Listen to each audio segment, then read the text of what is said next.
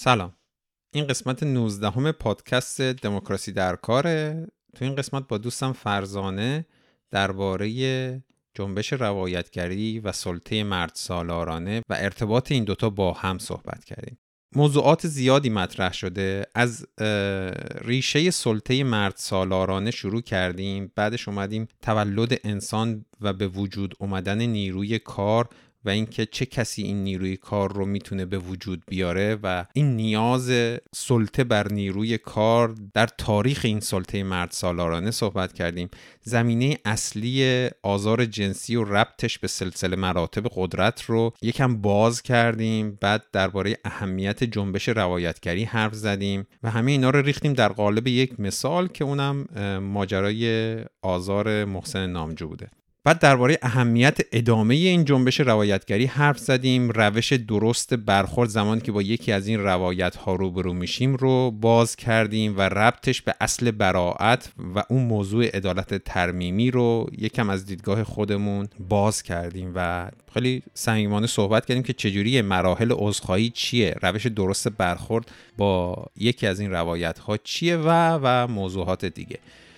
امیدوارم این قسمت رو گوش بدید و دوست داشته باشید و به دوستاتون معرفی کنید. این قسمت رو ما در دهم خرداد 1400 ضبط کردیم. منتها به دلایلی نشد تا امروز منتشر بشه. امیدوارم یه کمکی باشه به باز شدن دوباره بحث درباره جنبش روایتگری.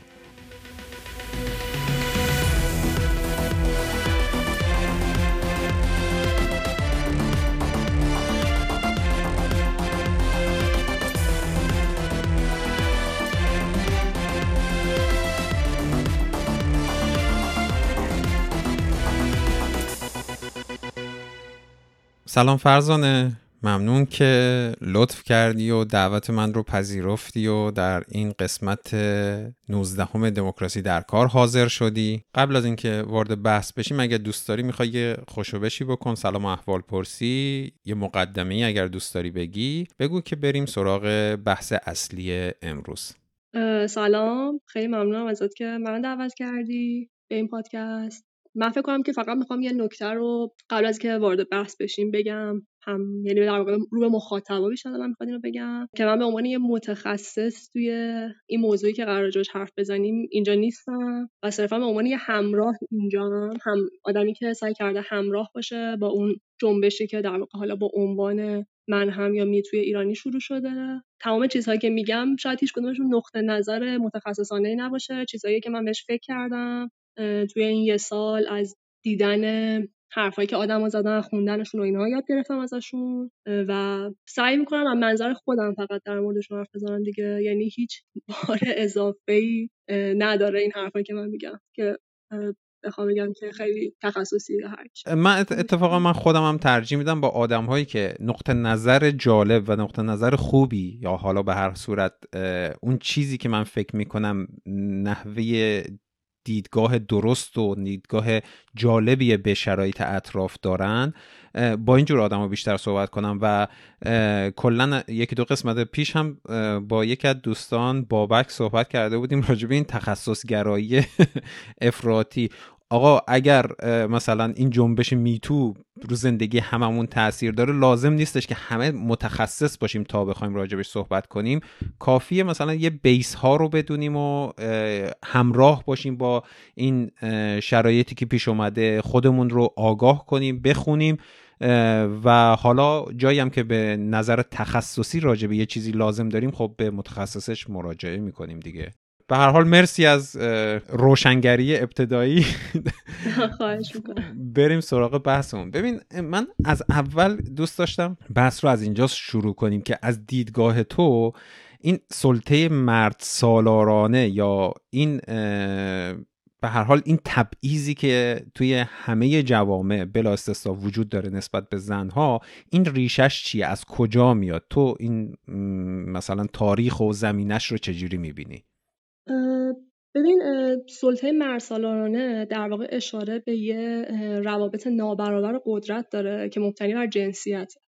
این دنیایی که ما الان داریم توی زندگی می‌کنیم کلا در واقع یک شبکه از روابط قدرت توش وجود داره که اینها دوتایی های مختلفی هستن. یعنی دوتایی های دوتایی شاید خیلی دقیق نباشه شاید خیلیشون به صورت طیف باشن ولی اگه میگم دوتایی منظورم اینه که دو طرف این که کسی که این قدرت رو داره یا نداره این ولی بازم خودش یه طیفه در درون خودش این که مثلا مبتنی بر جنسیت مرد بودن یا زن بودن.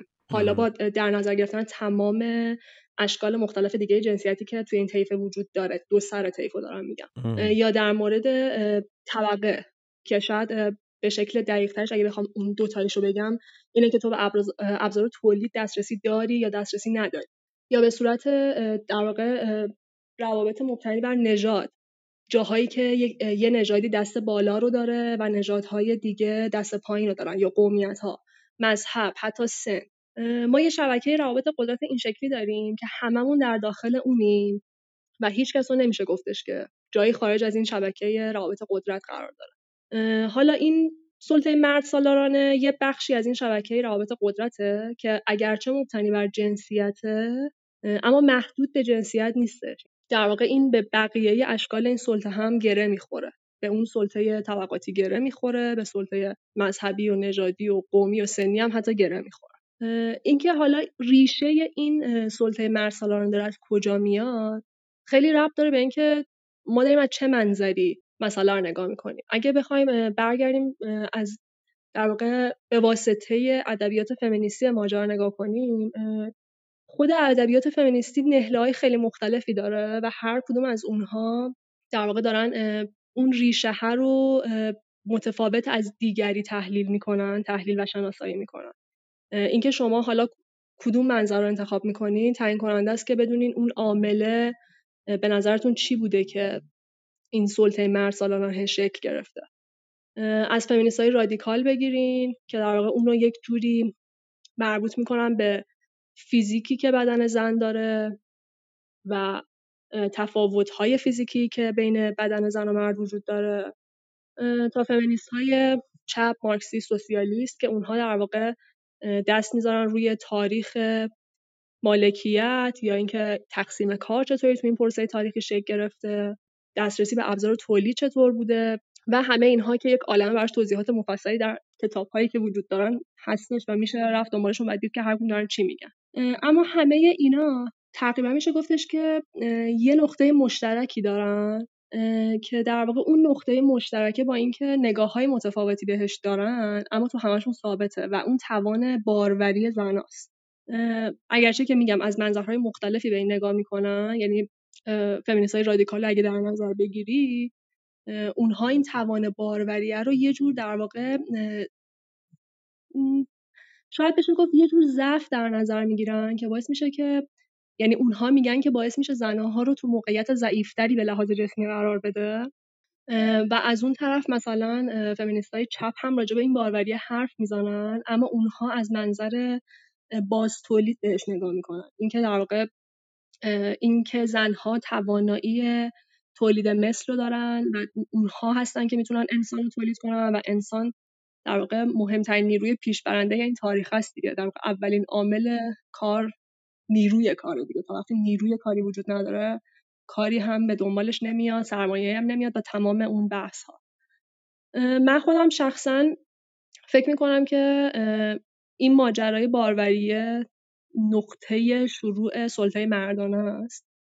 اما اینکه چطور اینطوریه در واقع من تصورم اینه که اهمیت همین نیروی کار در تمام طول تاریخ به اشکال مختلفی وجود داشته. یعنی حتی شما اگه بخواین دوره صنعتی رو که خب خیلی مشخص و واضحه که چرا ما به نیروی کار نیاز داریم ما حالا منظورم سرمایه داریه که در درونش قرار داریم کنار بذاری حتی دوره های پیشترش هم همواره نیروی کار اهمیت مرکزی داشته. چون تو بخش زراعت کشاورزی یعنی دنیایی که هنوز صنعتی نشده و مبتنی بر کشاورزی شما باز هم به نیروی کار نیاز دارین و همینطوری تا تاریخی که عقب میری این نیروی کار همیشه نقطه مرکزی بحث بوده.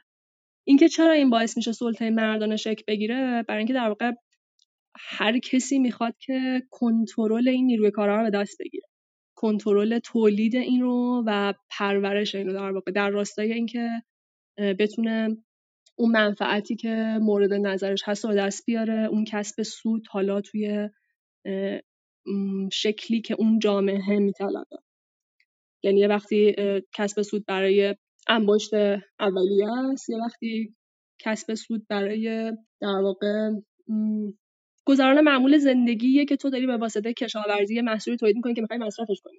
یعنی انباشتی هم شکل نگرفته ولی هر حال تو یه نیروی کاری می‌خوای که بره سر زمین و بتونه محصولات تولید کنه که بعدا همه با هم استفاده کنه. حالا شاید یه ذره اینجا این سواله پیش بیاد که خب مگه فقط زنان تنهایی دارن تولید مثل می‌کنن که این سلطه داره رو به سمت زنا برمیگرده؟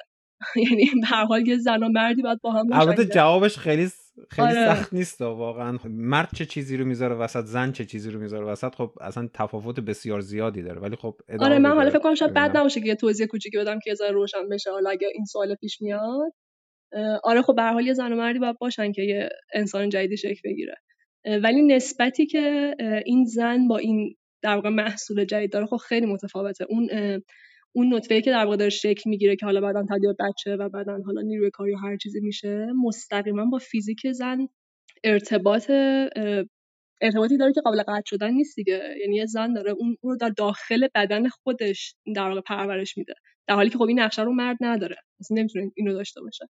و بعد اینکه اون بچه به دنیا میاد و حالا اون تغذیه که باید بکنه و همه اینها از اینا رو نمی‌خوام ببرم تو بحث تقسیم کاری که به صورت کلیشه ما میگیم زنها باید مراقبت کنن و مردا فلان منظورم اون نیستش. منظورم خیلی چیز فیزیکی واقعیه که به حال بچه باید شیر بخوره شیر مادرش باید بخوره. و بعد اینکه یه مثال سادهش هم اینه که شما یه وقتی بچه به دنیا میاد ممکن که شما ندونید پدر بچه کیه. ولی امکان نداره که ندونید مادر بچه کیه. یعنی نسبت کاملا متفاوته دیگه. برای همین این کنترل روی این باز تولید انسان خیلی یهو فوکوسش میره سمت زنا و بدن زنا و هر چیزی که به این بدن مربوطه.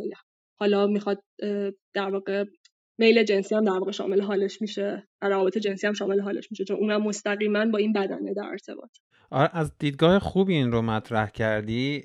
من همیشه خودم برام سوال بوده که ببین تقریبا میشه گفتش که زنها برای تولید این نیروی کار برای تولید مثلا انسان جدید حالا نمی‌دونم تولید بگم بگم به وجود آوردن بهتره. برای به وجود برای به وجود آوردن یه سختم اومد این رو بذارم کنار تولید محصولات مثلا همین کامپیوتر این حرفا.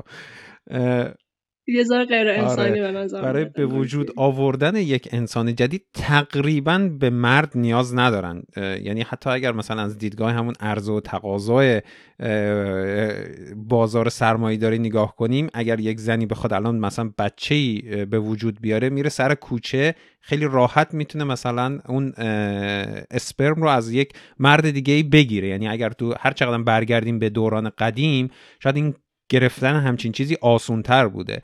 اما برای مردها به دست آوردن یک چجوری بگم مجاب کردن یک زنی برای تولید این نیروی کار برای به وجود آوردن این نیروی کار مسلما کار سختتری باید می بوده و به هر حال اونا یعنی این ابزار تولید اگر بخوام بهش بگیم دست زنها بوده. چطور شده که در طی این سالیان سال اینقدر این سلطه گسترش پیدا کرده من فکر می‌کنم الان فقط برای الانم نیست ولی سالیان گذشته حتی از مثلا دستورهای اسلام و نمی‌دونم سنت و ادیان مختلف رو که نگاه می‌کنیم بچه رو متعلق به مرد می‌دونستن. این شیفته کجا به وجود اومده؟ یعنی این همیشه حالا نمی‌خواد شاید اصلا قبلا بهش فکر نکرده باشیم و اینا ولی این همیشه برای من سوال بوده که چطور شده که دنیا و تاریخ به سمتی رفته که بچه رو متعلق به مرد می‌دونه. در حالی که کانتریبیوشن مرد برای به وجود آوردن اون بچه تقریبا یه چیز ناچیزی بوده. آره دقیقا درست میگی. خیلی عجیبه که چطور همچین اتفاقی میفته ولی اتفاقا من فکر کنم که پوینت ماجرا دقیقا همینجاست. اینه که دقیقا همین جمله که گفتم که یه بچه وقتی به دنیا میاد ممکنه ندونی پدرش کیه ولی قطعا می‌دونی مادرش کیه. این انگار خودش نقطه آغاز یه جنگیه که مردها بتونن یه چیزی رو به دست بیارن که در واقع به واسطه اون می‌تونن یه سودی کسب کنن. و این شاید تو طبیعت تنها چیزیه که اونها مستقیما نمی‌تونستن به این شکلی داشته باشنش. یعنی اتفاقا تمام این سلطه و تمام این خشونت تاریخی که در جریان بوده به اشکال مختلفش یعنی چه شکل خیلی عیان و وحشیانه که توی قرون وسطا زنهایی که خارج از عرف خانواده بودن رو به اتهام ساهرگی آتیش می‌زدن. بگیر بیا جلو تا خشونت هایی که الان وجود داره حتی خشونت هایی که خیلی نرم و در واقع نامحسوسن. یعنی هم که تو بیای دسترسی آدم ها رو به ابزار پیشگیری از بارداری محدود کنی. این هم یک جنسی از خشونت در واقع دیگه. تو داری آدم ها سوق میدی که توی وضعیتی قرار بگیرن که ممکنه با میلشون نباشه. درسته. همه اینها در واقع برای این بوده که اونها بتونن اون چیزی رو که اتفاقا مالکش نبودن رو به مالکیت خودشون در بیارن. مسئله کاملا حول مالکیته. مالکیت آدمی که در واقع اون یه توانی داره که تو می‌تونی به واسطه اون توانه کسب سود کنی. میگم حالا کسب سود رو خیلی مدل صنعتی آدم نباید نگاه کنه. تو دوره های مختلف این کسب سوده و اشکال مختلفی بوده دیگه. و بعد هم کلی قوانین دیگه سر این اضافه کنی از قوانین مدل ارث و اینا گرفته که هر جوری شده این رابطه مالکیت رو حفظ کنی.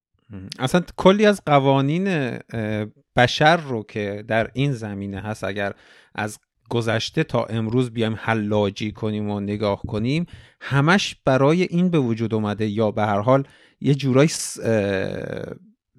فور اینجوری فرموله شده که بتونه این مالکیت مرد بر این محصول رو گسترش بده قانونی کنه توی مثلا جامعه جا بیاندازه من الان می‌تونم تقریبا هزار تا مثال بزنم ولی خب توی اکثر کشورها حالا مثلا توی این نمی‌دونم 50 سال اخیر یک کمی تو اروپا تغییر کرده ولی در کل تاریخ همه قوانین ازدواج چه تو ادیان چه توی مثلا سنت های حالا من نمی‌تونم صحبت کنم راجع به همه مثلا قبیله ها و اینا ولی اون چیزایی که می‌دونم این قوانین ازدواج برای این بوده که مالکیت مرد رو تثبیت کنه.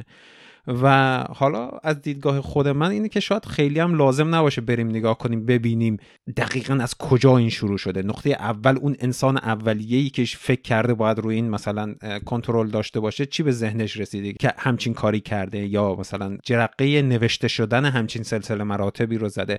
ولی فکر می‌کنم همینی که ما بدونیم که این منشأش از کجاست و ساختار سیاسی اقتصادی اجتماعی دنیا چجوری با همدیگه کار کرده تا بره رسیده به اینجا که سلطه مرد رو روی این انسانی که به وجود میاد تثبیت کنه این به نظرم خیلی چیز مهمیه. درسته. و بعد اینکه نقطه شروعش می‌دونی یه نقطه مشخص نیست دیگه. این یه پروسه بوده که در طول تاریخ طی شده. یعنی از جایی که یه چیزهای دیگه اهمیت پیدا کرده این هم با, با اونها پیش رفته. یعنی از جایی که آدم ها یک جا ساکن شدن بعد مهم شده که حالا تو یه چیزهایی رو مثلا بتونی در واقع کاشت و برداشت و فلان کنی. مهم شده که بتونه اون محصولات تو انقدر بیشتر تولید کنی که برای, برای بیشتر از مصرف عادیت بمونه. مهم شده که حالا اون چیزهای اضافه که به دست اووردی قرار بعد از مرگ تو چی بشن اینها.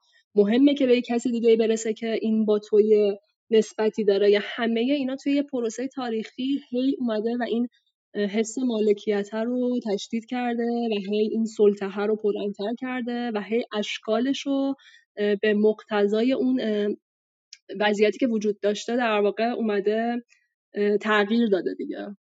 آره اینو خیلی خوب برامون شکافتی تا اینجا. حالا من فکر می‌کنم آزار و تجاوز و خشونت و همین تبعیضی که در طول تاریخ نسبت به زنها وجود داره ریشش همین سلطه مرد سالارانه همین تاریخی که گفتیم و همین سلسله مراتب قدرته. تو هم اینطوری فکر می‌کنی یا؟ ببین میشه گفتش که دو تا نگاه کلی به این ماجرا این که این مسئله آزار حالا با همه تعریف های مختلفی که داره. از کجا داره میاد دو تا دو تا نگاه کلی وجود داره. یه نگاه اینه که آدم ها اون رو مربوط به در واقع مسئله جنسیت می‌دونن و بعضی اونو مربوط به مسئله قدرت می‌دونن. من خودم شخصا موافق اینم که مسئله آزار به مسئله قدرت رفت داره. چرا اینطوری فکر می‌کنم؟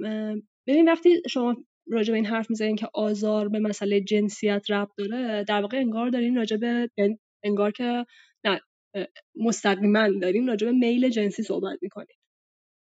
وقتی در واقع راجع میل جنسی حرف می‌زنین تو حوزه آزار و میگین که مسئله آزار به خاطر میل جنسی آدم ها داره اتفاق میفته انگار که دارین میل جنسی مردان رو به رسمیت می‌شناسین و در مقابلش اتفاقا میل جنسی زنان رو به رسمیت نمی‌شناسین. چرا اینو میگم؟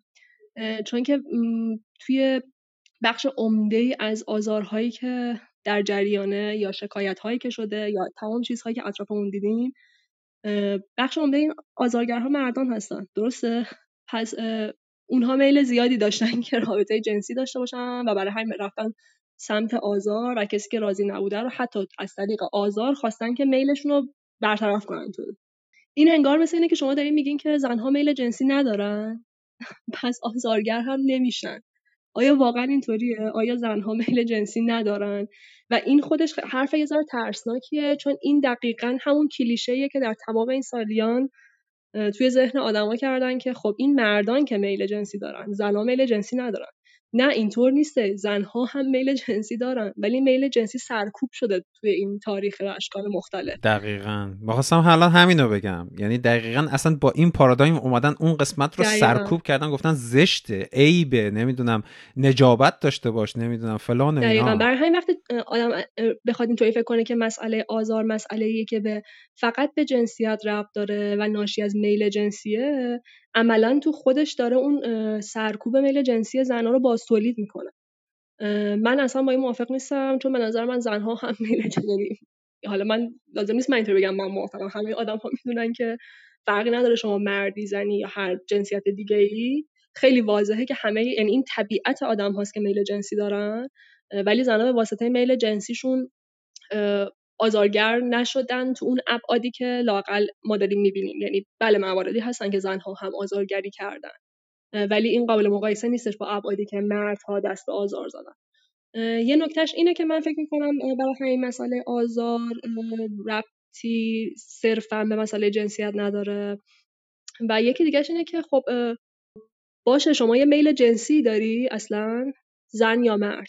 و طرف مقابلت راضی نیستش و شما می‌خوای هر جوری که شده این میل رو در درون خود ارضا کنی. چی باعث میشه که تو بتونی این کار رو به واسطه زور انجام بدی؟ در واقع تو باید یه قدرتی داشته باشی که بتونی این کار بکنی دیگه. تو یه ابزار دیگه نیاز داری که بتونی آدم رو مجبور کنی یا با خشونت یا هر چیز دیگه و خب اون مستقیما و اون مستقیما مربوط به مسئله قدرت میشه. حالا این قدرت وقتی قدرت فیزیکیه یه نفر میاد با خشونت یه نفر دیگر در واقع مجبور می‌کنه به کاری که نمی‌خواد. یه وقت دیگه این قدرت نه فیزیکی نیستش جایگاه قدرتی که شما داری. شما توی position قدرتی هستی که این امکان رو داری که بتونی به اون آدم به اشکال مختلف فشار وارد کنی تا اون چیزی که نمی‌خواد رو انجام بده و مجبورش کنی به اون کار. برای همین آره من در نهایت فکر می‌کنم که مسئله آزار بیش از اون که موضوع جنسیت ربط داشته باشه. یعنی ربط داره موضوع جنسیت ها قطعا. ولی محدود نیست به مسئله جنسیت. اتفاقا به مسئله قدرت خیلی مربوطه. آره خیلی خیلی دقیق این رو گفتی. منم یاد گرفتم واقعا چطور میشه به این قضیه نگاه کرد. بعد حالا اینجا به نظر من این این روایت کردن و این که زنها جلو میان و از این آزار و از این تبعیضی که نسبت بهشون شده حرف می‌زنن دقیقا نشونه گرفته اون سلسله مراتب قدرت رو. و من فکر می‌کنم که شاید به خاطر اینه که ما این ورانور می‌بینیم که حالا توی شبکه های اجتماعی یا به هر صورتی می‌بینیم که می‌خوان این رو سرکوب کنن. می‌خوان بگن که نه بابا اینطور نیست. حالا نمی‌خوام راجع به اون ساز و کار سرکوب این جنبش روایتگری و جنبش های فمینیستی صحبت کنم. اما بیا راجع به اهمیت این صحبت کنیم و بگیم که و راجع به این صحبت کنیم که چجوری این همین روایت کردن و بزرگتر شدن این جنبش می‌تونه اون سلسله مراتب قدرت رو نشونه بگیره و یه جور تغییری توش ایجاد کنه. تو اهمیت روایتگری رو تو چی می‌بینی اینجا؟ ببین روایتگری به نظرم اولین نکته مهمی که برای ما داشت اینه که یه چیزی رو اوورد جلوی چشم که سالیان سالی بود که تو پستو بود و انقدر تابا بود که هیچ کس جرئت نمی‌کرد راجبش حرف بزنه و تمام حرفهایی که راجع به این مسئله زده می‌شد حرفهای در گوشی بودش. اگه یه نفر برش اتفاقی افتاده بود نهایتا به یه دوست خیلی نزدیک ممکن بود یه چیزی بگه و در واقع هیچ کس نمی‌خوام بگم جرأت اینو نداشت چون حالا جرأت کلمه مهم درستی نیستش برای این. ولی این فضا وجود نداشت که تو اگه برات اتفاقی افتاده بیای راجعش حرف بزنی. خودت مقصر شناخته می‌شدی یه عالم بار ارزشی داشت این ماجرا. حالا اینجا که ما یه سری بار حقوقی هم براش داریم. یعنی تو ممکن بود یهو دچار دردسرای عجیبی بشی و همه اینها.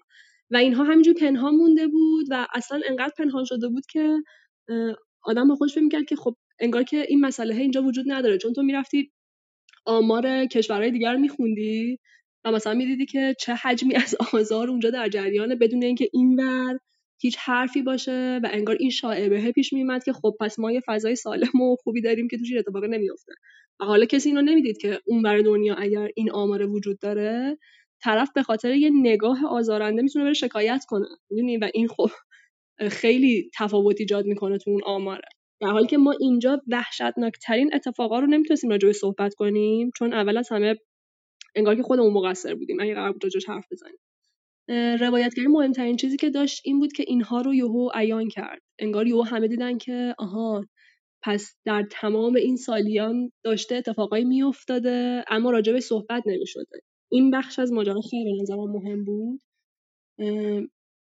حالا با همه در واقع نفت هایی هم که میشه بهش داشت بالاخره حتما که نفتی بهش وارد کم و کاستی هایی داشت. خیلی ها می‌گفتن که در واقع این نمی‌تونه همه اخشار جامعه رو تحت پوشش قرار بده. توی قشر خاصی از آدم دارن روایت می‌کنن. هدف این روایتگری ها یه سری آدم های خاصی هستن.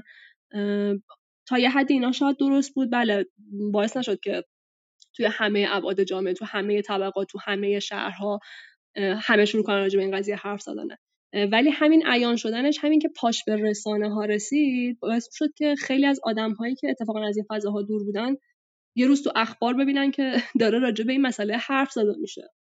و اون آدم می‌تونه پیش خودش اینطوری فکر کنه که خب منم اینو بارها تجربه کردم و اون خودش می‌تونه باعث بشه که یه جرقه تو ذهنش بخوره و اون به این فکر کنه که در واقع من چطوری می‌تونم را... یه راهی پیدا کنم که من هم روایتگری خودم رو داشته باشم. حالا بسته به اون شرایطی که داخلش قرار دارم. قرار نیست که همه بیان تو توییتر روایت کنن یا اون شکل از روایت. یه کسی که توی خانواده مورد آزار مثلا از اعضای خانوادهش توی خانواده بسته سنتی مورد آزار قرار می‌گیره شاید به خودش فکر کنه که من اگه بخوام بیام توی توییتر اینو بنویسم حالا اگر که اصلا دسترسی داشته باشم به توییتر ممکنه سرم رو با دست ببرن. می‌دونین اون نمی‌تونه اون کار رو بکنه ولی حتما که دنبال راهی میگرده که با توجه شرایط خودش بتونه مقابله کنه به این ماجرا. برای همین روایتگری خیلی مهم بوده و اینکه خب اتفاقا روایت هایی که تو این مدت شده توشون خیلی روابط قدرت هم مشهود بوده. اینش هم خیلی جالبه. دقیقا یعنی عموم روایت ها تو جایگاه متفاوت قدرت رو داری توش می‌بینی. داری می‌بینی که اون کسی که آزار رسونده چطوری از جایگاه قدرتش استفاده کرده. حالا اگه که طرف کسی بوده که در واقع جایگاه به لحاظ جایگاه مثلا کاری از تو بالاتر بوده یا اینکه حتی توی رابطه دوستی ولی شرایطی رو داشته که می‌تونسته در واقع به تو اعمال قدرت بکنه.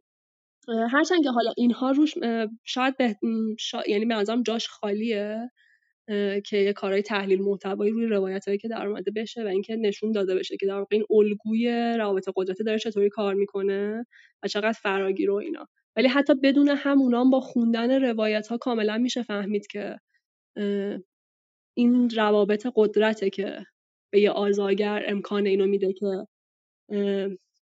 در واقع برای ارزای میل خودش به هر کاری دست بزنه دقیقا راجع به همین روابط قدرت این روایتگری ها من دیدم یه دریچه ای رو باز کرده که مثلا یه کسی براش اتفاقی افتاده و نمی‌دونسته این اتفاقی که براش افتاده آزاره. یا به هر حال این سلطه و این سرکوبه طی سالیان سال حالا قبل از اینکه مثلا حتی اروپایی هم به اینجا برسن اونا هم وضعیتشون کم و بیش همینجوری بوده دیگه. و این روایتگری باعث شده من خودم دیدم خیلی از آدما گفتن اه این اتفاق برای منم افتاده اینم آزار بوده اینم اون روابط قدرت رو من الان تازه دارم توش می‌بینم. و این همین همین ادامه دادن این جنبش یا گفتن از تجربه های مردم من به واقعا دیدم که یعنی به شخصی دیدم که افرادی اومدن و روایتشون رو گفتن و این به باقی کسانی که براشون همچین اتفاقی افتاده یا براشون حالا تقریبا می‌دونم زنی وجود نداره که براش همچین اتفاقی نیفتاده باشه. توی شرایطی قرار گرفتن که این آزار رو تجربه کردن و الان می‌تونن راجبش حرف بزن همین حرف زدن باعث میشه آدم های دیگه بچه ها یا مثلا نسل بعدی اینا رو مصادیقش رو بدونه و زمانی که توی شرایطش قرار می‌گیره بتونه شاید مثلا صداش رو بلند کنه یا به هر حال چیز می‌کنه دیگه empowering چی میگن؟ چی میگن؟ قدرت قدرت میده به آدم ها وقتی که این داستان ها رو می‌دونن.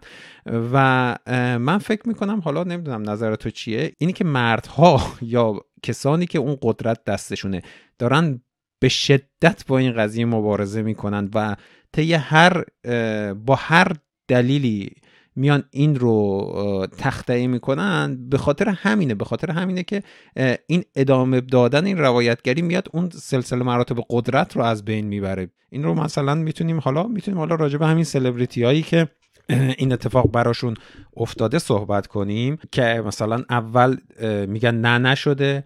بعد میگن ببخشید اینا خیلی هم قشنگ یه ویدیو پر می‌کنن میگن این اتفاق برا این اتفاق افتاده و ما ببخشید همون یه بار بوده و ما دیگه نکردیم و اشتباه کردیم و نمی‌دونم اون روز نمی‌دونم فلان بودیم و بیسار بودیم.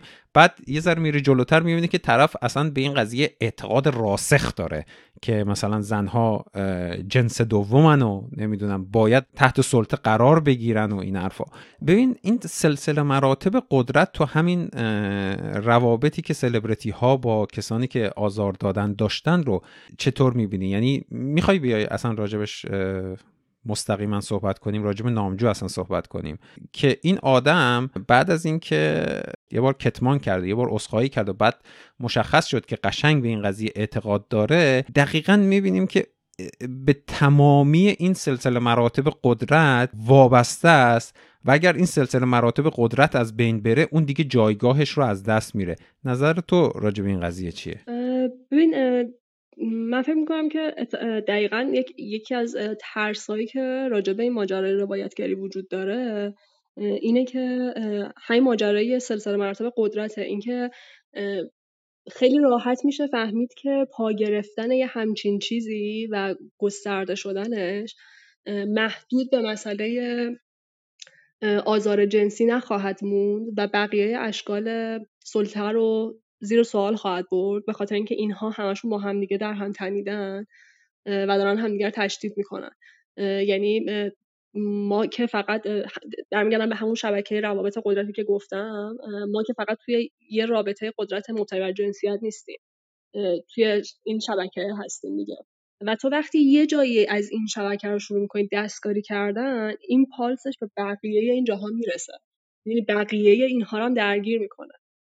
در مورد سلبریتی ها خب این خیلی مشهوده. برای اینکه چرا یه, یه سلبریتی مثل نامجو وقتی که در واقع روایت آزار در موردش منتشر میشه هیچ جوره حاضر نیستش که بپذیره اینا. حالا من اون رایی که زد و اولش عذرخواهی کرد و فلان اینا رو من حتی اونها اونها انقدر به نظرم مسخره است که نمیشه گفتش که پذیرفت. یعنی اون بیشتر به نظرم یه بازی یه بازی رسانه ای بود براش که فکر کرد که آ میام یه عذرخواهی می‌کنم و تموم میشه. در حالی که خب این شکلی نبودش. واقعا حالا دوست دارم راجع اینم حرف بزنم که چرا اون شکل از عذرخواهی کلا بی ربط هستن و هیچ کار کردی نداره؟ اصلا بعد از این قسمت همونو بگو. آره باشه. ولی در مورد یه آدم سلبریتی اونطوری آدم قشنگ می‌فهمه که خب تو نمی‌خوای اینو بپذیری چون اگه اینو بپذیری اون فیگوری که ساختی میریزه دیگه درسته؟ و اون فیگوره برایند تمام اون روابط قدرتی که تو توش هستی. می‌دونی؟ مسئله فقط محدود دیگه به آزار نمیشه. تو تو اگه به عنوان هنرمندی که شناخته شده ای؟ داری پول در میاری از این کار؟ حرفت برو داره بر یه سری آدم به واسطه جایگاهت می‌تونی بقیه آزار برسونی می‌تونی کارهای بقیه رو تمسخر کنی. حالا همون مثالی که خودش می‌زد که می‌گفت به من میان پیشنهاد مثلا یه آهنگی میدن یارو اصلا بلد نیست بخون. یعنی حتی تو جایگاه کاری تو می‌تونی آدم رو اینطوری تحقیر کنی. تو اگه واسطه مسئله آزار زیر سوال بری کل اون ممکنه در لحظه این اتفاق نیفته ها ولی این ماجرا اگه ادامه پیدا کنه کل اون شبکه روابطی که روابط قدرتی که حول تو وجود داره ممکنه فرو بریزه. می‌دونی؟ برای همین خیلی مشهود و عیان اونجا اون روابط قدرت چطوری در واقع گسترده تر از مسئله فقط روابط قدرت مبتنی بر جنسیت به همه چیزهای دیگه هم مربوط شده. آره این مسئله عذرخواهی هم به خوبه که راجعه صحبت بشه چون که از روزی که این جنبش روایتگری شکل گرفت یعنی در واقع حالا مخصوصا راجع به آدمایی که چهره بودن و آدمای دیگه میشناختنشون بیشتر خیلی انگار که مطالبه مطالبه من میگم مطالبه عمومی چون که فرق می‌کنه مطالبه ای که شخصی که مورد آزار قرار گرفته با مطالبه ای که افکار عمومی از اون آدمی که آزارگر بوده دارن. این دوتا با هم متفاوتن به نظرم. ولی مطالبه عمومی خیلی اینطوری بود که خب بیاین عذرخواهی کنید و مثلا بپذیرید که این کار کرده اینا. من یه ذره کلا خودم با این قضیه مشکل داشتم با مسئله عذرخواهی کردن. میگم من نمی‌خوام خودم بذارم در جایگاه کسی که مورد آزار قرار گرفته. اون جایگاهش کاملا متفاوته. و حق داره که هر شکل از درخواستی رو که فکر می‌کنه که به بهبود وضعیتش کمک می‌کنه داشته باشه. من دارم به عنوان یه ناظر بیرونی میگم به عنوان آدمی که تو این جامعه از یه آدمی که بعد اجتماعی دقیقاً بعد اجتماعی مثلا دارم میگم. خیلی به نظرم ناکافیه این ماجرای فوکوس کردن رو عذرخواهی. برای اینکه اون وقت نتیجهش میشه یه چیزی شبیه اتفاقی که در مورد نامجو افتاد که فکر کرد میاد عذرخواهی می‌کنه و ماجرا تموم میشه. در حالی که مسئله اصلا عذرخواهی کردن نیستش. یعنی آدمی که در واقع مرتکبه آزار میشه نه یک بار نه دو بار آدم هایی که معمولا اینو تکرار هم حتی می‌کنن توی ابعاد مختلفش این برایند در واقع تمام مجموعه رفتار و کردار و بینش اون آدم هاست این چیز این یه اتفاق ساده ای نیست که توی لحظه افتاده باشه. این توی خلا اتفاق نمیفته که شما با خود فکر کنید من یه لحظه میرم یکی آزار میدم میام. این یه عالمه با خودش چیزهای دیگه ای هم داره. یعنی این آدمی که دیگران آزار جنسی میده آدمیه که احتمالا توی رفتار روزمرش هم سکسیسته هر شکل دیگه ای هم که بتونه زنها رو تحقیر می‌کنه مورد سوء استفاده قرار میده توی شرایط مختلف. حتی ممکنه موقع بحث کردن صداشو ببره بالا که دیگران رو مرعوب کنه می‌دونی می‌خوام چی بگم؟ یعنی این یه این یه چیزیه که درونی اون آدمه شده و با عذر خواهی کردن حل نمیشه. روش زندگیشه دقیقا به دقیقا روش زندگی یعنی تو باید ببینی که اون آدمه تک تک این چیزها داره تو زندگیش تغییر می‌کنه تا بعد با خود بتونی به این نتیجه برسی که خب شاید یه درصد واقعا پشیمونه و می‌خواد که اینو جبران کنه. و یعنی صرف عذرخواهی کردن من یه عذرخواهی کنم برم بعد فردا دوباره همون کارا رو بکنم و حتی ممکن آزار جنسی به کسی دیگه نرسونم مثلا ترسیدم این کارو نمی‌کنم. ولی به شکلهای مختلف دیگه دارم از این سلطه مردانه استفاده می‌کنم. دارم جاهای دیگم اعمالش می‌کنم به شکلهای مختلفی که برام در واقع کم خطرتره غیر قابل اثبات تره کارم رو پیش می‌بره و همه اینها. مورد نامجو هم به نظرم خیلی این شکلی بوده. آره دقیقا ببین همه اینایی که میگی توی کلمه کلمه اون دوست ندارم واقعا خیلی دیگه بیام راجع به همین آدم داغون صحبت کنیم ولی توی کلمه کلمه حرف هایی که این آقای نامجو زده مشخصه. حرف اول تو اون که زده بود مشخص بود. قشنگ معلومه که اومده یه دونه اصطلاحا چی میگن نمایش روابط عمومی انجام بده که آقا اینو دیگه من نسخه کردم دیگه ببندیم تمام بشه بره. و که من برگردم سر جای خودم. و خیلی من برام تعجبه که آدم هایی که توی همین توییتر توی مثلا شبکه اجتماعی می‌بینم خیلی ها با همون با همون چیز قانع شدن. یعنی این بایاس ذهنیشون اینطوری بوده که آقا من می‌خوام بازم نامجو گوش بدم. مثلا دیگه نمی‌تونم ازش اینقدر بدم بیاد نامجو گوش بدم. خب اسخایی کرد دیگه ببخشیمش تمام بشه بره. ببین من از دیدگاه خودم اون نمونه بارز اینه که یک برخورد با یک آزار چطور نباید باشه.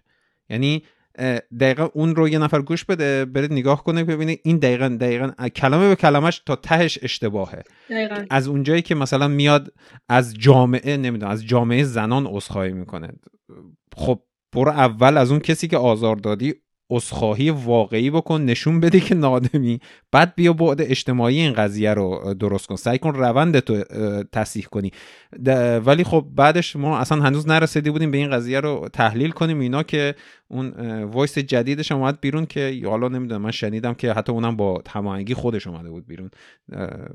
اونایی که گوش میدن این رو به عنوان فکت در نظر نگیرم. من اینو شنیدم شاید هم اصلا نباید می‌گفتم. ولی اون وایس بعدش که اومد می‌بینه که اصلا به تک تک این چیزها اعتقاد داره. نمی‌دونم حالا راجع به روش بد برخورد با این قضیه سو گفتیم.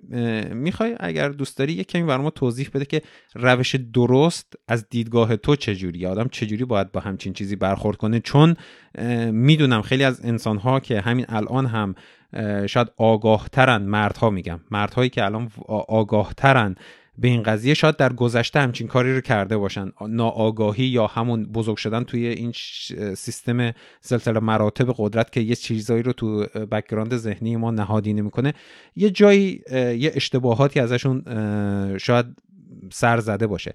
به نظر تو چجوری میشه با این موضوع برخورد درست کرد؟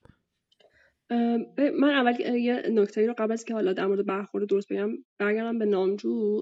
من یه چیز دیگه هم که در مورد نامجو به نظرم خیلی فاجعه بود.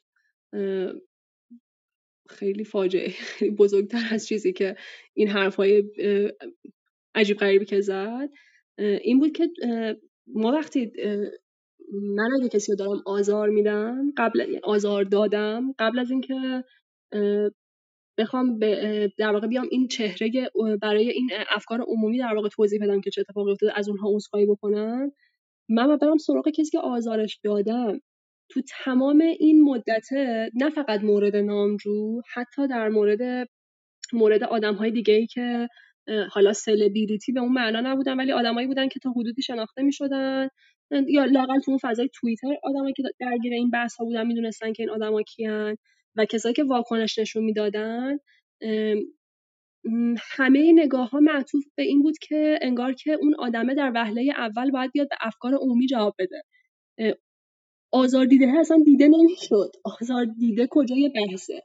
اینکه خواست اون چیه؟ اینکه اون حتی تو اسخایی هم دارته همون سلسله مراتب قدرت رو باز تولید کرده. دقیقا دقیقا. انگار که خب حالا اون که یه آدمیه که آزار دیده تو هم یه چهره اجتماعی داری. حالا ما هم یه سری افکار عمومی تشکیل میدیم در واقع افکار عمومی رو. انگار که ما حالا بین خودمون حلش می‌کنیم تو میایی عذرخواهی می‌کنیم ما هم به عنوان افکار عمومی پذیریم. اصلا شاید اون آدمی که آزار دیده تمایلش این نباشه که اون آدم بیاد مثلا توی عمومی مثلا عذرخواهی بکنه. از می‌فهمم که افکار عمومی هم در واقع اینجا یه چیزی داره که یه مطالبه ای داره که اون باید برآورده بشه. درسته این خب؟ ولی این تو اولویت دومه اولویت اول آزار دیده و خواست اونه. ولی ما اصلا اصلا کلا گم شده. ماجرای خواست آزار دیده گم شده. اصلا سلسله مراتب قدرت رو داره تو همین عذرخواهی هم باز تولید می‌کنه که من و جماعت مردان و کسانی که توی توییتر هستند و مثلا به هر حال یک قدرتی دارن حتی از زنهایی که مثلا توی توییتر سلبریتی اینا ما با همدیگه تصمیم می‌گیریم که این آزار این عذرخواهی مناسب بوده یا نه و آزار دیده هم باید قبول کنه که خوبه دیگه. دقیقا به خاطر اینکه حتی همون زنهایی که توی توییتر هستن هم ممکنه نسبت به کسی که آزار دیده جایگاه قدرت بالاتری داشته باشن. شاید اونها یه تریبونی دارن که می‌تونن صداشون رو بلند کنن اما اون آدم نداره. شاید هزار تا چیز مختلف دیگه که به قول تو داره این روابط قدرت رو اتفاقا نشون میده. که توش خواست آزاردهدهی جا نیستش. حالا یه پرانتز هم این وسط باز کنم از اون سوالی که پرسیدی دور نشیم. علاوه بر همه اینها اون ماجرای در واقع حرف زدن از عدالت ترمیمی و برگشتن آزارگر به جامعه ام هست که اون هم برای من خیلی جالبه که اونجا هم در واقع بیشتر از اینکه صحبت راجع به این باشه که آزار دیده چطور باید التیام پیدا کنه صحبت از اینه که آزارگر چطوری باید به جامعه برگرده. که حتی در خیلی از موارد اصلا پروسه تردی هنوز اتفاق نیفتاده ولی همه دارن راجع به این حرف. بابا اون اون مرحله دومه می‌دونین؟ اون اولویت اینه که آزار دیده چی شد؟ اون چطور قراره که بهبود پیدا کنه؟ دقیقا این چیز دیگه. مثلا الان توی کشورهای مثلا حداقل آلمان که من می‌دونم وقتی یه جرمی اتفاق میفته حتی یه قاتلی یه قتلی رو انجام میده اینطوری که سیستم طوری می‌خواد طراحی کنه که این قاتله بعد از یه مدتی بعد از اینکه مثلا به هر حال نتیجه کارش رو دید و اینا حالا شاید هم نبینه. ولی از جامعه نه ترد نشه به هر حال. ولی نکته اینه که از اول تمام سیستم باید شکل بگیره یا یه جوری شکل گرفته که کسی کشته نشه. یعنی کسی کسی کشته نشه. حالا اون چیز جانبیه دیگه. ما باید مجرمه ها رو هم جوری در نظر بگیریم مجازات ها رو جوری در نظر بگیریم سیستم جامعه جوری باشه که اینا بالاخره برگردن. ولی خب اول کسی کشته نشه. اینجا هم دقیقا همونه دیگه. منم بزرگترین ایرادم به همون متن فرناز فسیحی؟ نمی‌دونم. متن یکی از دوستان بود که راجع به همین عدالت ترمیمی نوشته بود. فرناز سیفی نوشته آها فرناز سیفی درسته.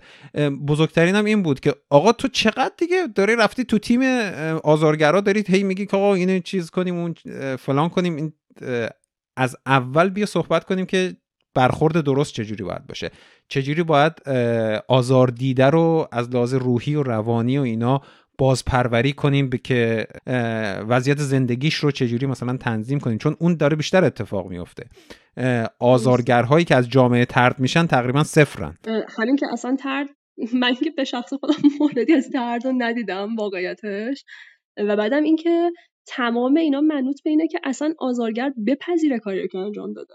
ما حتی خیلی از روایت هایی که شده اصلا آزارگرها هیچ واکنشی نداشتن. حتی نپذیرفتن. می‌دونی برای کسی که نپذیرفته که این کار رو انجام داده تو نمی‌تونی از عدالت ترمیمی حرف بزنی. حالا خوبه که همین همین رو ادامه بدم و برم تو اینکه اصلا وقتی این اتفاق میفته یعنی یک آزاری اتفاق میفته بعدش ما باید چیکار کنیم؟ میگم اصلا من در جایگاه متخصص رو نمیگم. منم خودم این مدت چیزهایی خوندم یعنی خیلی از مطالبی که منتشر شده خوندم ازشون یاد گرفتم.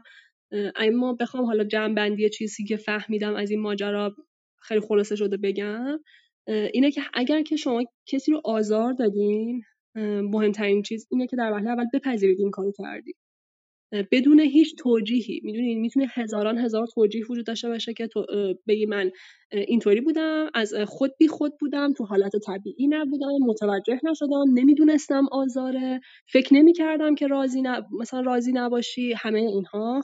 بدون هیچ کدوم از این توجیه ها شما بپذیرید که این کار کردی و یه آدمی آزار رسوندید خب؟ و مرحله بعد اتفاقا مرحله بعد خیلی بیواسطه عذرخواهی نیستش. چون که شما باید بدونید که اصلا آیا اون کسی که بهش آزار رسوندید می‌خواد عذرخواهی شما رو بشنوه یا نمی‌خواد. این هم خیلی مورد عجیبی بود که این مدت هم اتفاقایی از این دست افتاد که آدم ها خیلی به صورت خودجوش آدم هایی که سابقه اینو داشتن که به کسی دیگه آزار برسونن فکر کرده بودن که خب ما باید بریم و عذرخواهی کنیم و این کارو خیلی و عذرخواهی علنی بکنیم. نه حتی عذرخواهی علنی هم نه در همه حالا علنی یه بخششه یه بخشش که آدمایی که شخصی این کار کردن خب؟ ولی بدون اینکه اصلا بدونن که آیا اون آدمه می‌خواد چیز جدیدی از شما بشنوه یا نه به شما یه آسیبی به یه آدمی زدید خب؟ اون آدم ممکنه که هرگز در زندگیش دلش نخواد حتی عذرخواهی شما رو بشنوه. هیچ چیزی شاید دلش نخواد از شما ببینه. شما اول باید از طریق واسطه بدونید که آیا اون آدم اصلا می‌خواد که از شما چیزی بشنوه می‌خواد که شما ازش عذرخواهی کنید اصلا چی می‌خواد از شما؟ ولی خب انقدر این حرف عذرخواهی همش توی مدت بود آدما فکر می‌کردن که خب مثلا دارن کار درستی می‌کنن که خیلی یهو برن از اون آدم عذرخواهی کنن ولی خب توی یه سری موارد این خودش آسیب زننده شد. می‌دونید؟ برای اینکه اون آدمه ترومای برگشت. یهو یهو اون آدمه دوباره جلو ظاهر شد در حالی که نمی‌خواست این اتفاق بیفته. دقیقاً دقیقاً. برای همین مسیر درست به نظر من اینه که اگر آدمی که واقعا پشیمونه و پشیمونی که البته معنی نداره واقعا متوجه این شده که چه کار اشتباهی کرده در وهله اول باید با یه متخصص به نظرم صحبت کنه. یه کسی که تجربه اینو داره که بتونه راهنماییش کنه که تو چطور باید این پروسه رو طی کنی. چطوری باید عذرخواهی کنی؟ چطوری اصلا باید بری سراغ کسی که آزارش دادی؟ و بعد یه عالمه در واقع شکلهای مختلف وجود داره که خیلی راجبش نوشته شده. جلساتی که شکل می‌گیره حالا چه این آدما رو در رو بشن چه رو در رو نشن خواسته هایی که آزار دیده مطرح می‌کنه. ولی اینا همش باید در کنار یه آدم متخصصی باشه که اون بتونه پروسه رو هندل کنه. یا آدم متخصص و امن که اون کسی که آزار دیده در واقع بهش اعتماد داره. کنارش از امنیت داره. و بعد از همه اینها تازه میشه راجع به اون بحث عدالت ترمیمیه حرف زد. خب حالا اون کسی که آزار داده این پروسه رو طی کرده. آزار دیده در واقع خواسته هاشو مطرح کرده یه پروسه در جریانه. شما هم حالا کم کم میشه برات یه پروسه طراحی کرد که برگردی به این وضعیته. که اون هم باز, باز میگم منوس به اینه که تو حرف نباشه. می‌دونین اینکه همون شیوه زندگی است. اینکه تو واقعا بخوای تغییر کنی و این باید تو همه ابعاد زندگی جاری باشه دیگه.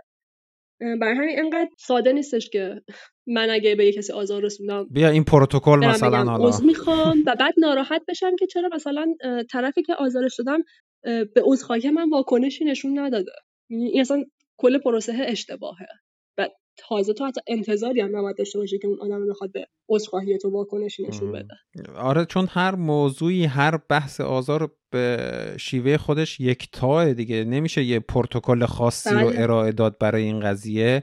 ما فقط یه سری مثلا گایدلاین به عبارتی یکی یه سری مثلا چارچوب هستش که مثلا تو باید بپذیری واقعا قبول کنی احترام بذاری به خواست طرف.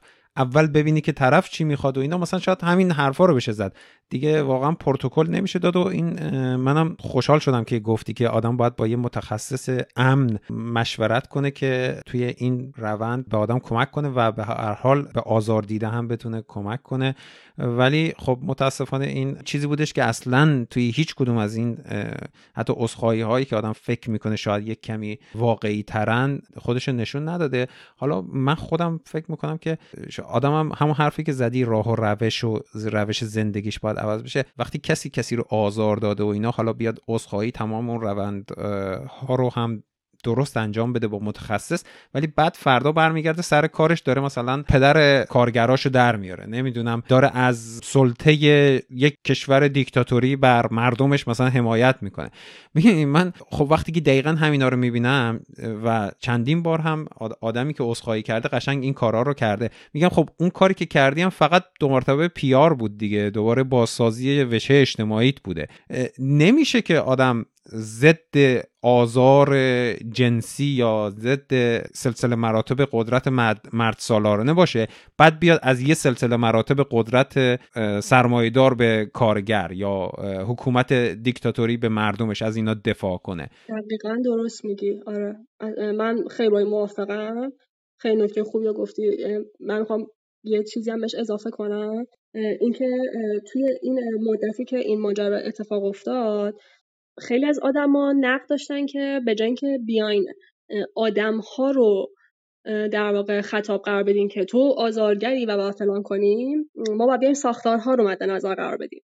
که حالا این هم خودش در واقع خیلی موضوع قابل بحثیه که کدوم یکی از اینها؟ آیا ما باید بریم در سراغ کیس ها و به اونها بپردازیم یا باید دنبال این باشیم که این ساختارهایی که نابرابری تو رو تغییر بدیم و اینا. حالا من کاری به این بحث ندارم چون خوش خیلی بحث بحث گسترده ایه ولی من به فکر می‌کنم که با همه این جریان هایی که اتفاق افتاده با همه جنبش هایی که در طول تاریخ بوده حالا اونهایی هم که حول مسئله آزار بوده هیچ کدوم از اینها به خودی خودش در نهایت نمی‌تونه مسئله آزار رو به صفر برسونه. برای اینکه دقیقا همین چیزی که بهش اشاره کردی. برای اینکه این ربط داره به همه اون اشکال دیگه سلطه. و تا وقتی چیزی به عنوان روابط نابرابر قدرت این شکلی وجود داره مسئله آزار هم وجود خواهد داشت و نمیشه کاملا صفرش کرد. اگر قراره که مسئله آزاری وجود نداشته باشه هیچ کدوم از اون اشکال رابطه بر قدرت نباید وجود داشته باشن. اصلا یه جب هست دیگه. اصلا به نظر من همه همه این مبارزه یه جب هست. تو نمی‌تونی مثلا بگی خب من اینجا حمله می‌کنم اون ور کاری ندارم. اون طرف اومده مثلا خانو باقی استحکامات من رو گرفته. تو فقط همین یه تیکه یه سوراخ درست کردی میری جلو. اولا ممکن نیست اصلا. اما این به معنی این نیستش که تمام چیزی که در جریان بی ارزشه یا دستاوردی نخواهد داشت مسلما آره این این جایگاه خودشو داره. من دارم در اون شکل ایدئال نهایی رو میگم که روزی رو فکر کنین که اصلا چیزی به عنوان آزار جنسی در دنیا وجود نداره. این منوس به اینه که کل این ساختار قدرت موجود در هم بریزه. یعنی با این وضعیت فعلی اون امکان پذیر نیستش. هرچند که ما تلاش می‌کنیم که حتی اگه شده یک نفر هم کمتر آسیب ببینه. که این در جایگاه خودش خیلی ارزشمنده. درست ساختار تغییر ممکنه نده یا به اون اندازه که باید تغییر نده ولی اینکه حتی یک نفر هم کمتر آسیب ببینه هیچی از ارزش این حرکت کم نمی‌کنه اصلا همین مبارزه ها دیگه اینا همه با همدیگه هم راستا میشن. به هر حال هر کسی توی قسمتی زورش بیشتر اونجا رو بیل می‌زنه. اینا با همدیگه همراستا میشن که در نهایت این ساختار در آینده تغییر می‌کنه که بدون این حرکت ها که خب جنبش بزرگی پیش نمیاد.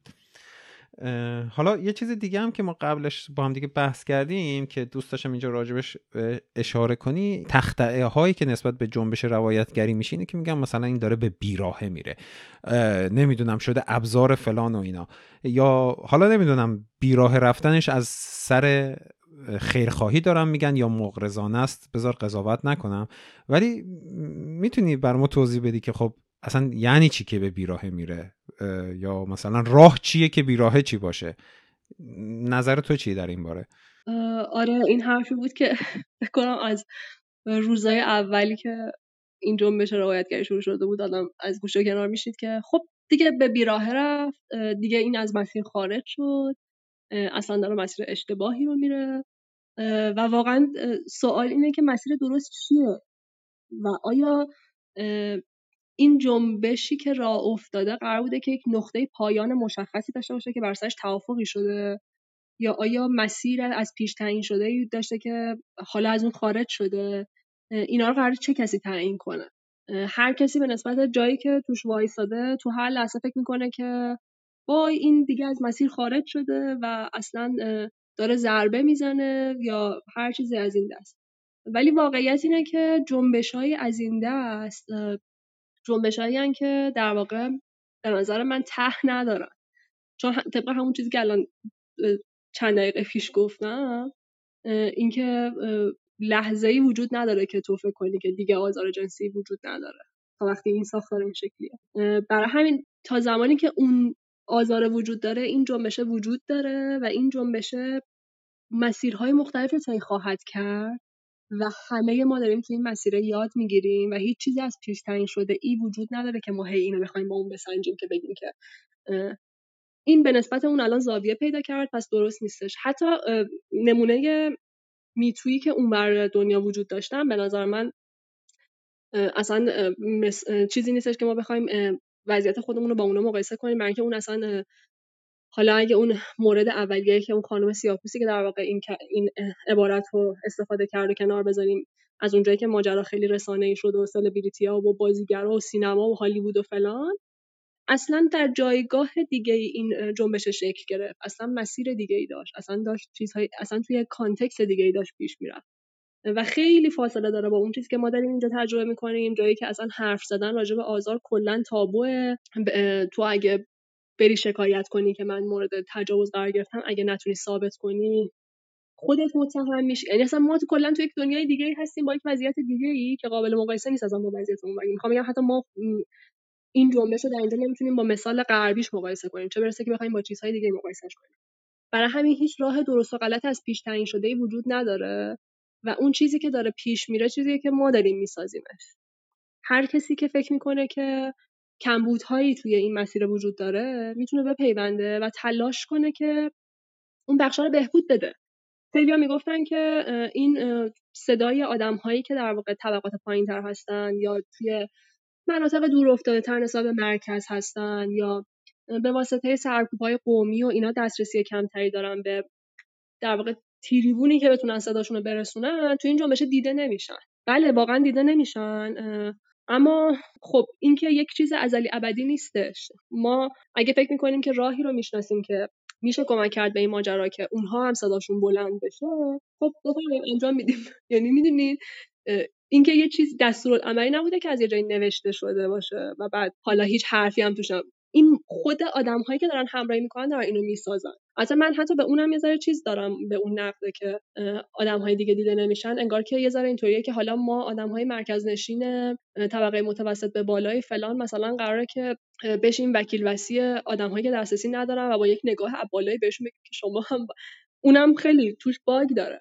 بهترین حالتش اینه که تو در واقع بتونی یک مسیری رو باز کنی که های دیگه در شرایط دیگه اونها بتونن های خودشون رو پیدا کنن. کما اینکه خیلی جالبه در این یک ماه اخیر فکر می‌کنم دیدین که توی همون توییتر بچههایی هستن که دارن راجع به وضعیت اشایر حرف می‌زنن. راجع به آزار و اذیتی که تو زندگی اشایری وجود داره در حالی که خب اونا که دیگه مثلا فارس مرکز نشین نیستن که مثلا می‌دونی می‌خوام چی بگم؟ یعنی آدم ها مسیرهای خودشون رو پیدا کردن. یه کسی اومده داره از یه جای دیگه تو یه شهر دیگه یه چیزی رو روایت می‌کنه که تا الان صدایی ازش نبوده. خب کمکی هم که ما می‌تونیم بکنیم اینه که صداشو بلندتر کنیم. می‌دونی؟ و خب اون همون آدم اضافه شدنش این یه چیز جدیدی به این مسیر اضافه می‌کنه.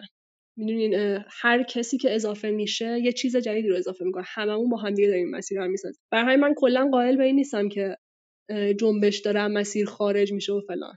این مسیر هر لحظه داره به روز میشه هیچ نقطه انتهایی هم نداره. یعنی ما تا ابد باید ادامه بدیم. تا هر جایی که میشه و هر روز به روز بشیم و چیزهای جدیدی اضافه بشه هممون چیزهای جدیدی یاد بگیریم خطاهای قبلمون رو نقد کنیم و همه اینها با هم دیگه. برای همین به نظرم کلا این مسیر مسیر روشن و خوبیه. یکی که راجع به این مسیر مثلا انتقاد می‌کردم می‌گفتن از مسیر داره خارج میشه یکیش همون موضوع این بودش که خب طرف عذرخواهی کرد بس دیگه ولش کنیم دیگه ببخشیمش عدالت ترمیمی و اینا که راجع به این صحبت کردیم. یه موضوع دیگه هم مسئله اصل براعت بود. دوست داشتم راجع به اینم صحبت کنیم که حالا هم تو هم خیلی های دیگه و هم خودم تو توییتر راجع به این قضیه یه ذره نوشتیم و اگه اینو نگم اینجا رو گلوم میمونه. که اصلا این اصل براعت اینجا چیز نیست. ما که تو, پیشگاه قانون نیستیم که. ما که نرفتیم دادگاه که بله تو دادگاه که اگر کیسی به دادگاه برسه که طبق آمار کیس های بسیار کمی به دادگاه می‌رسن خب اونجا مسلم اصل بر براعت که حالا شرایط خاص خودشو داره. ولی ما داریم راجع به روایتگری صحبت می‌کنیم. داریم روایتمون رو میگیم و دوباره من اینجا توی پادکست می‌خوام اشاره کنم. تعداد حالا از لحاظ آماری تعداد کسانی که توی کشورهای اروپایی میان جلو و حرفشون نادرسته تقریبا صفره. یعنی تقریبا صفره. نسبت به اون کسانی که نسبت به تمام کیس هایی که اتفاق میفته کیس های آزاری که اتفاق میفته و تخمین زده میشه یه نسبت بسیار کمیه. اما نسبت به اون کسانی که واقعا میان جلو هر روایتشون رو میگن صفره. یعنی خیلی ها میان اون ابعاد رو انقدر بزرگ می‌کنن و ذهن انسان اینطوره که یا هر چیزی که شما دورورتون می‌بینید زیاد که می‌بینید دوست دارید اون رو کانفرم کنید. یکی از باگ های ذهنی انسانه. وقتی که زیاد راجع به اون مسائل صحبت میشه ناخداگاه آدم فکر می‌کنه که اون قسمت بزرگیه و هر بار آدم باید ذهن خودش رو دستگیر کنه. بگه نه نه. من می‌دونم آمارش رو و آمارش انقدر کمه که قابل اغمازه. بنابراین هر کسی که میاد جلو داره درست میگه و حتما راست میگه صد درصد. حالا می‌خواستم نظر تو رو بدونم که راجع این قضیه. این اصل براعت این, این, چه مغلطه ای بوده که اینجا شده؟ نظر تو راجع این چیه؟ آره این واقعا بزرگترین مغلطه که توی این ماجرا شد. منظورم های ماجرای اصل براعت بودش. به قول خودت مگه ما اینجا الان در واقع توی دادگاهیم و قراره که مثلا حکم تعیین کنیم بعد متهم مجازات بشه و مثلا اصلا کجاست این اتفاقه می‌دونیم ما, ما داریم راجع به یه مسئله حرف می‌زنیم و ما اصلا تو جایگاهی نیستیم که بخوایم مجازاتی تعیین کنیم یا اصلا حالا به فرضم که مثلا ما توی فضای مجازی مثلا یک مجازاتی هم راجبش حرف بزنیم. اینجا نه دادگاهه و نه ما در جایگاه این هستیم که بخوایم برای کسی مجازات تعیین کنیم و نه اصلا توانایی و اینو داریم که بخوایم این مجازات رو اعمال کنیم. اصلا نمی‌خوایم که همچین کاری بکنیم. و این خب خیلی عجیبه که چرا باید یه همچین چیزی رو آدم با یه دادگاه یکی بگیره و بعد در مورد مسائل حقوقی که راجع دادگاه وجود داره راجع به اظهار نظرهای آدم ها مثلا تو توییتر هم با همون لنز حرف نگاه کنه بهشون حرف بزنه. تازه خود ماجرای اصل براعت که خب توی این مدت خیلی مطالب زیادی هم در واقع در نقدش نوشته شد. که خیلی هم مطالب خوبی بودن و کاملا توضیح می‌دادن که اصلا چرا ماجرای اصل براعت توی این مسئله بی ربطه؟ حالا من نمی‌خوام دوباره اون اونها رو تکرار مکررات کنم. حالا مقالات رو آره. می‌ذاریم توی چیز توی توضیحات این قسمت بچه ها بخونن. آره برای اینکه اون خیلی اونجا خب دقیق و شفافتر راجعش حرف زده شده من چون حالا دانش حقوقی هم ندارم ممکنه که اشتباهاتی هم وسط بکنم. ولی حتی فارغ از اون هم خیلی مسئله جالبیه اینکه چطور توی این شرایطی که ما توش هستیم و اینکه هممون می‌دونیم وقتی یک نفر راجع به مسئله آزار حرف می‌زنه همه انگشتای اشاره میره به سمت اون که اونو متهم کنه که خب چرا این کارو کردی؟ چرا رفتی فلانجا چرا لباست این شکلی بود؟ چرا اون ساعت مثلا بیرون بودی؟ یا همه اینها چرا تو همچین شرایطی آدم باید فکر کنه که کسی که میاد یک ماجرای آزاری رو روایت می‌کنه این رو از خودش در میاره به خاطر اینکه مثلا همه این فشارها تحمل کنه. این چه دستاوردی برای اون آدم داره؟ آیا این همون توی ایران مخصوصا توی ایران. دقیقا. یعنی غیر از فشار روانی و نمی‌دونم اون آسیب های وحشتناکی که باهاش میاد هیچ کار مثبتی همراه این نیستش که آدم بگه که خب من میرم یه روایت جعلی می‌سازم برای اینکه مثلا بخوام با یه کسی تصفیه حساب شخصی کنم. اون انقدر فشار داره اون ماجرا و آدم واقعا استخوناش خورد میشه زیر اون فشاره. هیچ عقل سلیمی نمیپذیره که همچین کاری رو بکنه. و خب بر من خیلی عجیبه که آدما میان میگن که مثلا این روایت ها ساختگی و فلان. و حتی فقط هم ماجرا فشار آسیب ممکنه نباشه. یعنی ممکنه یهو بحث بکشه به ماجراهای حقوقی و توجه بشه به دادگاه و بعد با همه قوانین موجود فکر کنم همه می‌دونیم که ممکن چه اتفاقایی بیفته. دیگه خیلی گفتن نداره. هیچ عقل سلیمی حاضر نمیشه که چنین چیزی رو بپذیره. یعنی این یا حداقل احتمالش انقدر کمه که می‌تونیم ازش صرف نظر کنیم. دقیقا دقیقا. من نمی‌دونم این رو چجوری من باید توضیح بدم برای کسانی که با من راجب این قضیه یکی به دو می‌کنن. اینه که آقا الان احتمال اینکه شما با ماشین دارید از این شهر به اون شهر میرید تصادف کنید انقدر بیشتره که شما بازم با ماشین میرید. خب اون که احتمالش خیلی کمتره. شما به شدت کمتره. شما از کسی که روایت می‌کنه حمایت کنید تا روایتش شنیده بشه و هیچ وقت نباید هیچ سوالی مطرح کنید که آیا راست میگی مدرکت چیه؟ این آدمی که تو اون شرایط روحی روانی این همه تلاش کرده. که همت خودش رو جمع کنه بیاد این موضوع رو بگه مخصوصا در مقابل یک انسانی که در جایگاه قدرت بسیار بالاتری قرار داره. دیگه اصلا حرف این که آقا تو بیا ثابت کن آیا راست میگی و اینا اصلا وجود نداره.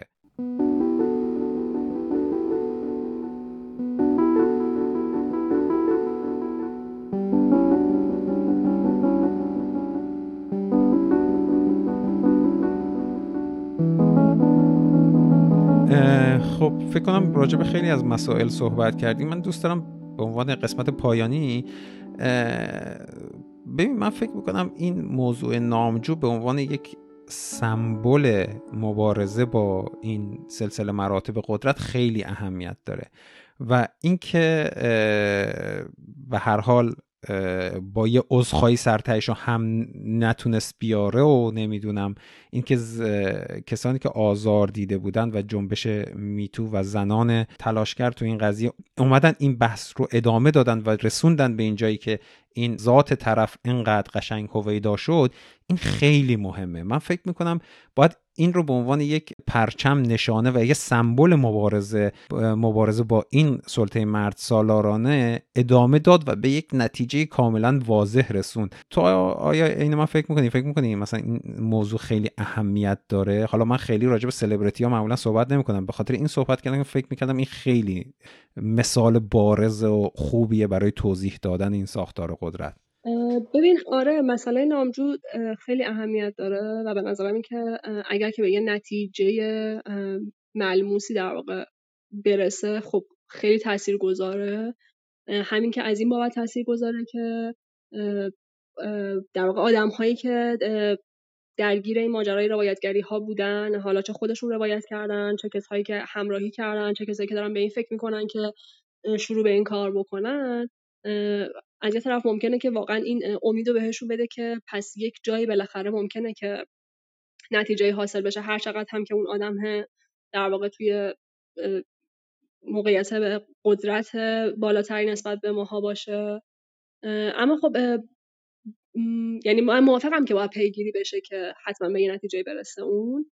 ولی یه ذره خیلی focus کردن روی چهره های اینطوری هم خطرات خاص خودشو داره دیگه. یعنی به هر حال اینکه مثلا رسانه ها خیلی نقش دارن توی این ماجرا. اینکه چرا یک یک مورد خاص انقدر یهو bold میشه؟ و انقدر bold میشه که انگار که موردهای دیگه که حتی تو همون لول هستند اونقدی دیگه بهشون جدی پرداخته نمیشه. و این ارزش خبری ماجرا خیلی وقتا یه چیزایی رو تو خودش گم می‌کنه که من خیلی نمی‌دونم خیلی نمی‌تونم بگم که اونقدری دستاورد بزرگیه که مثلا تا اینکه یک آدمی که در واقع توی شرایطی مورد آزار قرار می‌گیره که کسی نمی‌دونه اون آدم شناخته شده نیستش حتی نمی‌تونه مطرحش کنه اینا اون بتونه یک راهی پیدا کنه که این وضعیت رو تغییر بده. یعنی من اون به نظرم دستاورد بزرگتریه تا اینکه نامجو مثلا واقعا به پای محاکمه کشیده بشه هرچند که میگم خیلی تاثیر گذاره در ساحت نمادین مخصوصا خیلی. منم فقط منظورم اون شکل نمادینشه آره. چون و یه چیز دیگه هم از کیس نامجو مثال خیلی خوبیه از این روابط قدرت که به خاطر این من اینجوری فکر می‌کنم. آره دقیقا مثال خوبیه چون که ما داریم میبینیمش دیگه. یعنی یه آدم چه شناخته شده که ما هممون داریم می‌بینیم که این روابط قدرت هولش داره چطوری کار می‌کنه. وگرنه که تو همه کیسای دیگه هم روابط قدرت داره کار می‌کنه ولی خب شاید ما انقدر واضح و عیان نمی‌تونیم ببینیمش ولی خب تو نامجو خیلی این مشخصه. ولی به هر حال آره اینکه اگه واقعا نتیجه ای حاصل بشه از این فشارهایی که آورده شده به نظرم تاثیرگذار خواهد بود. لااقل روی یک بخش هایی از این جریانی که شکل گرفته و من امیدوارم که امیدوارم که بشه فارغ از این سلبریتی ها و اینها که البته میگم خیلی مهم و تاثیر گذارن ما دستاوردهای دیگه ای توی اقشار دیگه ای هم داشته باشیم. آدم هایی که صداشون رو تا حالا نتونستیم بشنویم و اینکه شرایط انقدر پیچیده و سختی دارن که حتی هنوز امکان روایت کردن رو پیدا نکردن ولی حتما که هر روز خودشون درگیر یک مبارزه هستن که این راه ها رو پیدا کنن و حتما که نتیجه خواهد داد و حتما که همه ما همراهشون خواهیم بود. مرسی مرسی. فکر کنم این به صحبت آخر بشه استفاده کرد ولی اگر چیز دیگه هم داری بگو که دیگه این قسمت رو ببندیم. نه دیگه همون فکر کنم صحبت آخر خوبی بودش نمی‌خوام دیگه چیزی به اون اضافه کنم. حالا دلم میخواستش که با این امید برای آدم هایی که صداشون رو نمیشنویم تموم بشه. آره با این امید برای آدم هایی که واقعا صداشون شنیده نمیشه و من خودم اصلا این پادکست رو ساخته بودم برای اینکه حرف کسانی رو بزنم که صداشون شنیده نمیشه. و امیدوارم بتونم همیشه این مسیر رو ادامه برم مرسی که این دعوت رو قبول کردی اومدی. کلی من خودم یاد گرفتم. امیدوارم برای شنونده هامون هم مفید به فایده بوده باشه. و امیدوارم اگر فرصتی بازم باشه راجع این مسائل صحبت کنیم و حالا این موضوعی که موزلیه که باش در آینده همیشه باش درگیر خواهیم بود و اگر واقعا تو و دوستان لطف کنن هر از چنگایی بیان یک کمی راجع به این قضیه صحبت کنیم خیلی خوب میشه دیگه. مرسی. ممنونم از که من دعوت کردی. آره من اصلا خوشحال خواهم شد که این کاری دستم بر بیاد. ولی دوست دارم که همین مسیری که داره پیش میره بتونیم توی زمانهای مختلف آدم های دیگه ای هم صداشون بشنویم که تجربیاتی متفاوت دارن با چیزی که تا الان اتفاق افتاده و امیدوارم که بتونیم بهشون دسترسی داشته باشیم و همدیگر رو در واقع پیدا کنیم. و اونها به نظرم صداشون خیلی گذار خواهد. مرسی مرسی. آره منم همینطور. به حال بازم لطف کردی اومدی و موضوع خود باش تا دفعه بعد. فعلا. خدافز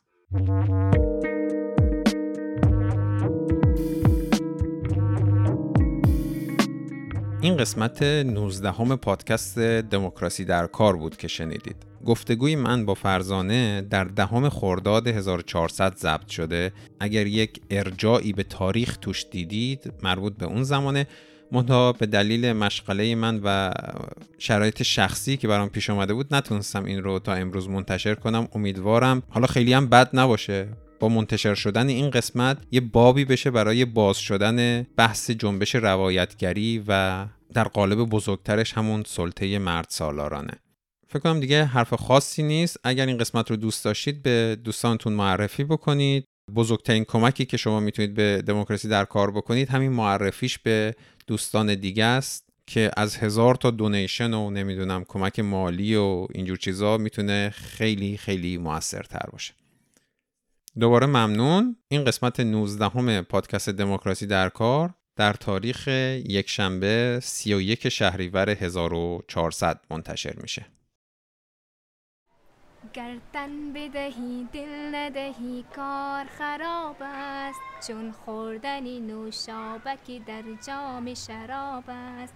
گر دل بدهی تن ندهی باز خراب است. این بار نه جام است و نه سراب است. اینجا به تو از عشق و وفا هیچ نگویند چون دغدغه مردم این شهر حجاب است. تن را بدهی دل ندهی فرق ندارد. یک آیه بخوانند گناهی تو ثواب است. خریدن تنت را و بریدن کفنت را. به یک آیه و چند سکه ببستن دهنت را. نه روحی بکار است نه عشقی ببار است. فقط شهوت مردانه به اندام تو یار است. آن کس که زنی را بفروشد پی پیسه حق است که روحش ته دوزخ به عذاب است. هر جای جهان مرتبه زن بلند است. در کشور من زن مثل میت به حساب است. ای کاش که دلقک شده بودم نشایر در کشور من ارزش انسان به نقاب است. تن را بدهی دل ندهی فرق ندارد. یک آیه بخوانند گناهی تو ثواب است. خریدن تنت را و بریدن کفنت را. به یک آیه و چند سکه ببستن دهنت را نه روحی بکار است نه عشقی ببار است فقط شهوت مردانه به اندام تو یار است شکستن دلت را و غرور و حرمتت را سکوتت گرفت است و تمام فرصتت را بنانی تو راضی شدی و هیچ نگفتی همین است که جاهل زده بر تو قمتت را. خریدن تنت را و بریدن کفنت را. به یک آیه و چند سکه ببستن دهنت را. نه روحی بکار است نه عشقی ببار است. فقط شهوت مردانه به اندام تو یار است.